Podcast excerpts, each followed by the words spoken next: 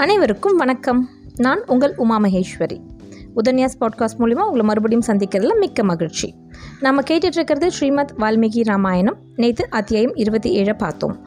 அதில் சுமந்திரர் ராமர் லக்ஷ்மணன் கிட்டேருந்து விடை பெற்று அயோத்திக்கு திரும்பி வராரு. அயோத்தி நகரம் படுற துயரத்தை பார்க்குறாங்க. தசரதர் கிட்ட போய் ராமர் சொன்ன விஷயங்களை சொல்கிறாரு கோசலை ரொம்ப புலம்பி மயங்கி விழறாங்க. மறுபடியும் எந்திரிச்சு திரும்பியும் புலம்ப ஆரம்பிக்கிறாங்க. அப்போ தசரதர் அவங்களுக்கு ஆறுதல் கூறுற மாதிரி அந்த அத்தியாயம் முடிஞ்சது. இப்போ கண்டினியூ பண்ணலாம். அத்தியாயம் இருபத்தி எட்டு. துக்கம் மிகுந்த சம்பவம் அது. அவர் வாங்கிய சாபம் அது. மிக் இப்போது மிகுந்த துக்கத்தில் இருப்பதால் அப்போது வாங்கிய சாபம் அந்த துக்கம் மெல்லிய சிரிப்பை கொடுத்தது. காலத்தின் லீலை அது. உலக வாழ்வில் ஈடுபடுகின்ற ஒவ்வொருவரும் அவன் செய்கிற காரியங்கள் பலன் தருமா என்று எண்ணி விசாரித்து அதற்கு பிறகுதான் இயங்க வேண்டும். அப்படி ஆராயாமல் இயங்குகின்றவன் அறிவற்றவன் என்று அழைக்கப்படுகிறான். சிறிய மஞ்சள் நிற பூக்கள் உள்ள செடிகளை வெட்டி எரிந்துவிட்டு பெரிய மஞ்சள் நிற பூக்களை பார்த்து இது நிறைய பெரும் கனிகளை கொடுக்கும் என்று மாமரங்களை வெட்டி சாய்த்துவிட்டு புரச மரங்களை நட்டால் எப்படி ஒருவன் ஏமாந்து போவானோ? பயனற்று போவானோ அப்படித்தான் அவன் காரியங்கள் இருக்கும். அதனால்தான் அவன் அறிவற்றவன். நான் அப்படித்தான் செய்கிறேன். மா மரங்களை வெட்டிவிட்டு புரசங்காட்டை வளர்த்தேன். பொறுப்புகளை மகனிடம் கொடுக்க வேண்டிய காலங்களில் கொடுக்காமல் உத்தமமான அந்த மகனை காட்டிற்கு அனுப்பிவிட்டு நான் உட்கார்ந்திருக்கிறேன். இந்த அபத்தங்கள் எப்போது ஆரம்பித்தன தெரியுமா கோசலை? சப்தவேதி என்கின்ற ஒரு மந்திரத்தை கற்றுக்கொண்டேன். ஒரு வித்தை எங்கே சப்தம் எழுகிறதோ அந்த இடத்திற்கு அஸ்திரத்தை செலுத்த முடியும். மறைந்திருந்து எய்யப்பட்ட இடத்தை பார்க்காமலேயே இந்த இடத்திலிருந்து சப்தம் வருகிறது. அதை நோக்கி போ என்று அஸ்திரத்திற்கு கட்டளையிட்டு வில் வளைத்து அஸ்திரத்தை செலுத்த முடியும். குறி தப்பாது எங்கு சப்தம் எழுந்ததோ அந்த இடத்தை அஸ்திரம் தைக்கும். இதில் என்ன பயன்? எதுவும் இல்லை. ஒரு பொருளை பார்த்து அதை தண்டிக்க வேண்டும் என்ற எண்ணம் இருந்தால் அப்பொழுது தண்டிப்பதுதான் அஸ்திரம் விடுவதற்கு சரியான காரணமாக இருக்க முடியும். ஒரு வேகத்தை தடுக்க வேண்டுமென்றால் அதற்குண்டான பலமும் ஒன்றை கொல்ல வேண்டுமென்றால் அதற்குண்டான பலமும் அந்த அஸ்திரத்தில் பிரயோகப்படுத்தி இருக்க வேண்டும். இது பார்த்தால்தானே தெரியும். சப்தம் வரும் திசை நோக்கி அம்பு எய்வது என்கிற ஒரு முட்டாள்தனமான புரச மரத்தை நான் வளர்த்தேன். பெரிய பூக்கள் நிறைந்தது பெரிய கனி கொடுக்கும் என்று முட்டாள் நினைப்பது போல. மிகப்பெரிய வித்தை அது என்று நினைத்து கொண்டு புண்ணியமில்லாத அந்த சப்த வேதி வித்தையை நான் கற்றுக்கொண்டேன். கற்றுக்கொண்டதாலேயே வேட்டைக்கும் போனேன். அப்படி வேட்டைக்கு போகும் பொழுது மறைந்து உட்கார்ந்து கொண்டேன். எங்கே? ஒரு ஆற்றங்கரையில். அப்பொழுதுதான் யாரும் இல்லை என்று மிருகங்கள் நீர் குடிக்க வரும். எனவே மறைந்து அமர்ந்திருந்தேன். உடம்பு வாசனை வாசனையாலும் மிருகங்கள் என் இருப்பை தெரிந்து கொள்ளக்கூடாது என்று சேறு பூசிக்கொண்டு வில் வளைத்து நான் ஏற்றி சப்த வேதி அஸ்திரத்தை தயாராக வைத்திருந்தேன். கதிர் சாயும் பொருதில் ஒரு சப்தம் கேட்டது. நல்ல வெயில் என்பதால் மிருகங்கள் வரும் நேரம் அது. நான் காதை தீட்டிக்கொண்டு உட்கார்ந்திருந்தேன். கலுக் கலுக் கலுக் என்ற சப்தம் கேட்டது. அட ஒரு யானை நீர் உறிஞ்சுகிறது என்று நான் தயாரானேன். அந்த கலுக் சப்தம் நிரம்பி சல சல சலவென்று தண்ணீர் வடியும் என்ற சத்தம் கேட்டது. துதிக்கையில் உறிஞ்சிய நீரை யானை வாயில் விட்டு கொள்கிறது. மீதி நீர் கீழே விழுகிறது என்ற எண்ணத்தில் வில்லை வளைத்து அம்பை எய்ய தயாரானேன். இச்சா என்ற சத்தம் கேட்டது. யானை தும்மினால் அப்படித்தான் இருக்கும். நீர் குடித்துவிட்டு யானை மிச்சத்தை சிதறடிக்கிறது என்று நினைத்து அந்த அஸ்திரத்தை செலுத்தினேன். ஹா! என்று மனிதனின் குரல் கேட்டது. நான் அலறி அடித்துக்கொண்டு அங்கு ஓடினேன் ஆறு தாண்டினேன். எதிர்கரையில் மாலை மயங்குகின்ற அந்த நேரத்தில் ஒரு சந்நியாசியை போன்ற ஒரு இளைஞன் குடத்தில் நீர் மொண்டு கொண்டிருந்தான். குடத்தில் நீர் மொள்ளும் சப்தம்தான் யானை துதிக்கையால் நீர் உறிஞ்சுவதைப் போல சப்தத்தை எனக்கு காட்டியது. யானை வாய்க்குள் நீரை செலுத்தும் பொழுது அப்பொழுது சிதறும் சப்தம்தான் குடத்தை வெளியே எடுக்கும் பொழுது ஒரு சப்தமும். தழும்பிய ஜலத்தின் சப்தமும் கேட்டது. நான் தவறு செய்துவிட்டேன். யானை என்ற ஒரு சந்நியாசியை காயப்படுத்திவிட்டேன். நான் அம்பை பரிசோதித்து பார்த்தேன். அஸ்திரம் அல்லவா? உயிர்நிலையை நெஞ்சுக்கூட்டை துளைத்து ஹிருதயத்தை கிழித்து பதிந்திருந்தது. இனி மரணம் உறுதி என்று அதை பார்த்ததும் தெரிந்தது. நான் கலவரமானேன். நீர் யார் சக்திரியரா எதற்காக மறைந்திருந்த அம்பு எய்தீர்கள்? நான் உங்களுக்கு என்ன கெடுதி செய்தேன்? நான் ஒரு துறவியாகி ஒரு வனத்தில் என் தாய் தந்தையோடு வசித்து வருகிறேன். காட்டில் கிடைக்கின்ற காய்களையும் கனிகளையும் புசித்து உயிர் வாழ்கிறோம். என் தாய்க்கு தாகம் எடுத்ததால் இந்த நடியில் நீர் எடுக்க வந்தேன். என் தாய் தாகத்தில் தவிர்த்து கொண்டிருப்பார். என் தந்தை என்னை எதிர்பார்த்து கொண்டிருப்பார். ஏன் இப்படி செய்தீர்கள்? உங்களுக்கு நான் செய்த துரோகம்தான் என்ன? என்ன குற்றம்? எந்த ஜென்மத்தில் செய்தேன் என்று புலம்பியவாறு கேட்க நான் என்னை அறிமுகப்படுத்தி கொண்டேன். அரசனா? அரசர் விட்டு பிள்ளையா? நல்ல வேளை நான் வேதியன் இல்லை. இருந்தால் ஒரு அரச வம்சத்தில் உள்ளவருக்கு பிரம்மஹத்தி தோஷம் கிடைத்திருக்கும். மிகுந்த கோரமான சாபத்தை தரக்கூடிய பிரம்மஹத்தி தோஷம் ஒரு அரசனுக்கு இல்லாமல் இருப்பது நல்லது. நான் வேளாளருக்கும் வணிகருக்கும் பிறந்த பிள்ளை. என் தாய் தந்தை வயதானதால் வனவாசம் மேற்கொள்ள விரும்பினார்கள். அவர்கள் நிம்மதியாக இருக்க வேண்டும் உணவு பற்றி கவலையில்லாது இருக்க வேண்டும் என்பதற்காக என் தாய் தந்தையரோடு துணைக்கு வந்தேன். என் தாய் தந்தையரின் சேவையையே என் வாழ்நாளின் முக்கிய காரியம் என்று நினைத்தேன்.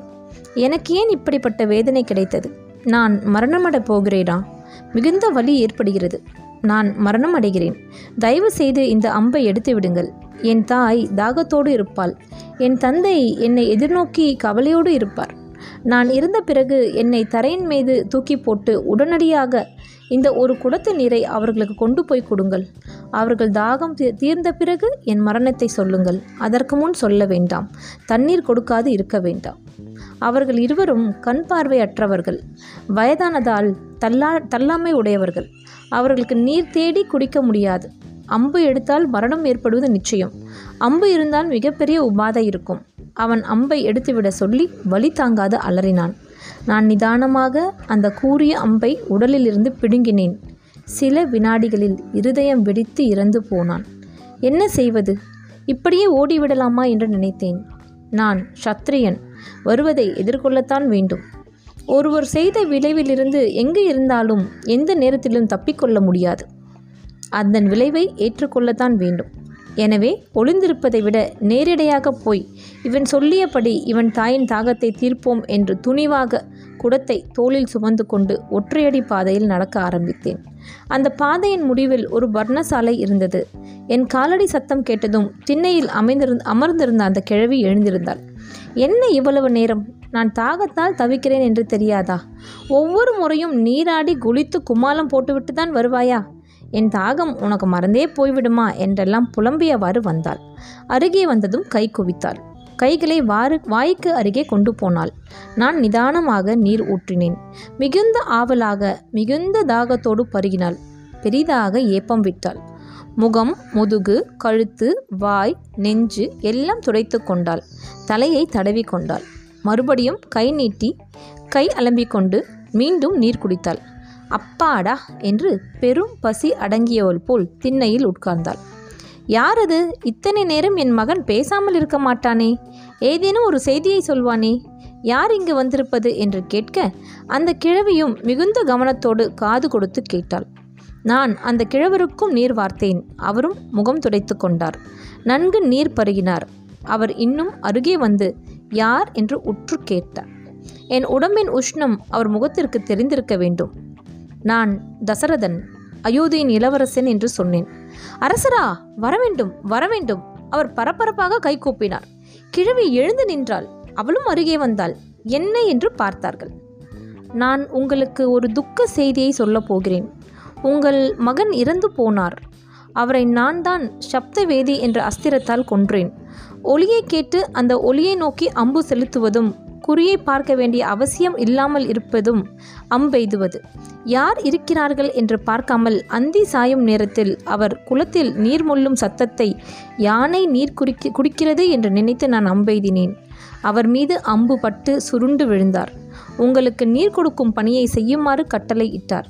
நெஞ்சிலிருந்த அம்பை புடுங்க சொல்லி உத்தரவிட்டார். நானும் அவ்விதமே செய்தேன். உயிர் போயிற்று. உங்களுக்கு நீர் கொடுத்து விட்டேன். நான் அறியாது செய்த பிழை. ஆனாலும் நீங்கள் என்ன தண்டனை கொடுத்தாலும் வாங்குவதற்கு தயாராக இருக்கிறேன் என்று சொல்ல அவர்கள் வாய்விட்டு அலறினார்கள். தரையில் புரண்டு அழுதார்கள். நெஞ்சில் அறைந்து கொண்டார்கள். நாலா பக்கமும் முட்டி கொண்டார்கள். தடுமாறினார்கள் வானம் பார்த்து கட்டினார்கள் தடுத்து நிறுத்தி அடக்கி நான் சமாதானம் செய்தேன். அவர்கள் அடங்க ஒரு நாழிகை ஆயிற்று. அடங்கிய பிறகு என்ன சொன்னான் என்பதை மறுபடியும் சொல்ல சொன்னார்கள். அட்சரம் பிசகாமல் அந்த வார்த்தைகளை நான் கூறினேன். நல்லது இது விதி. நான் செய்த பாவம். எந்த பிள்ளையாவது வனத்திற்கு வர சம்மதிப்பானா? தாய் தந்தையருக்கு கண் இல்லை நடக்க முடியவில்லை என்று அவர்கள் உணவு சமைத்து கொள்ளவும் நீர் ஊற்றவும் குளிப்பாட்டவும் எல்லா விதமான சுஷ்டைகள் செய்யவும் ஒரு பிள்ளை தன் சுகத்தை தியாகம் செய்து கொண்டு வனத்தில் வந்து இருப்பானா? என் பிள்ளை இருந்தான். இப்போது எதனாலேயோ இறந்தான். இது விதி. நான் உன்னை நோவப் போவதில்லை. உன்னை சபிக்கப் போவதில்லை. சபிக்காமலே வரும் பிரம்மஹத்தி தோஷமும் உனக்கு வராது. ஏனெனில் நீ அந்தணரை கொல்லவில்லை. நாங்கள் துறவிகளே ஒழிய வைஷ்ய குடும்பத்தை சார்ந்தவர்கள். தசரதா ஆயினும் முற்பகல் செய்யின் பிற்பகல் உண்டு. என் பிள்ளையை இழந்து கண் இழந்த நேரத்திலே நான் தவிக்கிறேனே.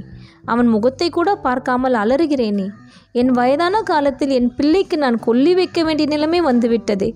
இந்த துக்கம் சாதாரணமாக போகுமா தசரதா? நீ இருக்கும் பொழுது உன் மகன் உனக்கு அருகே இருக்க மாட்டான். உன் பிள்ளைகள் யாரும் இருக்க மாட்டார்கள். உன் பிள்ளையின் பிரிவாலேயே நீ இறக்க நேரிடும்.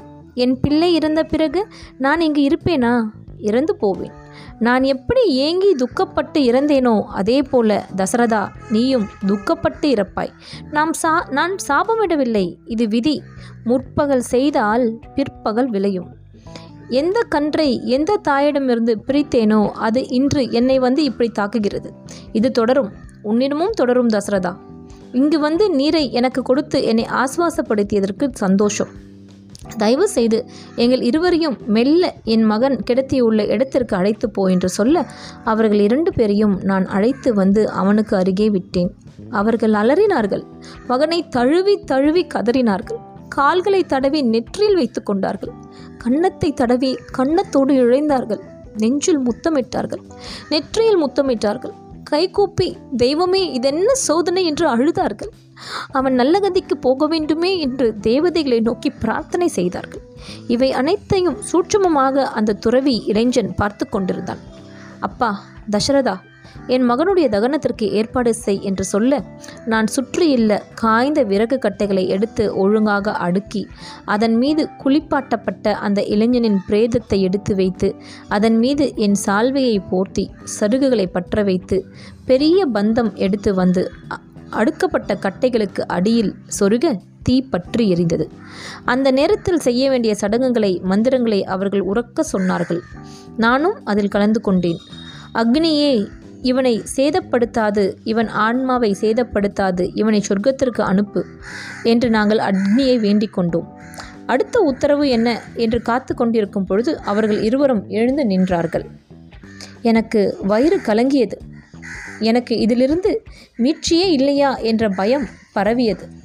தசரதா நல்லபடியாக அயோத்திக்கு போய் வா. அங்கு போய் ஸ்வஸ்வ ஸ்வஸ்வதமாக ஆட்சியை செய்து கொண்டிரு. ஜனங்களுக்கு நல்லது செய். கர்வமான வாழ்க்கையை நடத்து என்று கட்டளையிட்டார்கள்.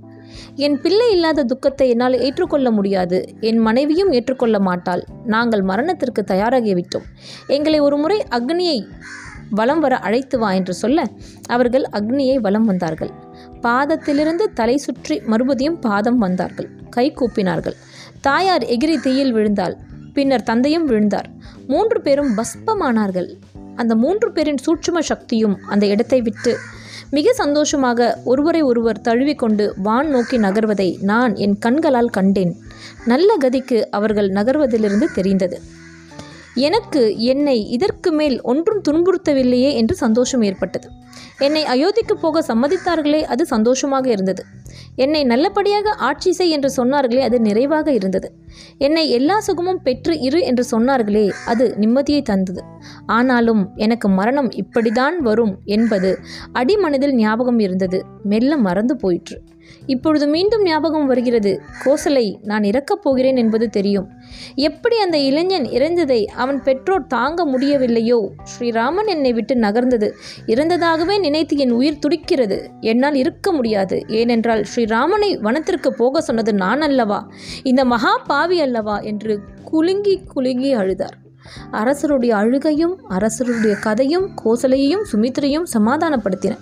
மற்ற மனைவிகள் கனவின் மீது துக்கப்பட்டாலும் அந்த துக்கத்திற்கான காரணத்தை புரிந்து கொண்டு என்ன செய்வது? விதி என்று கணவனை ஏசாமல் இழிவுபடுத்தி கூறாமல் அமைதியாக அவனுக்கு ஆதரவாக அருகே இருந்தார்கள்.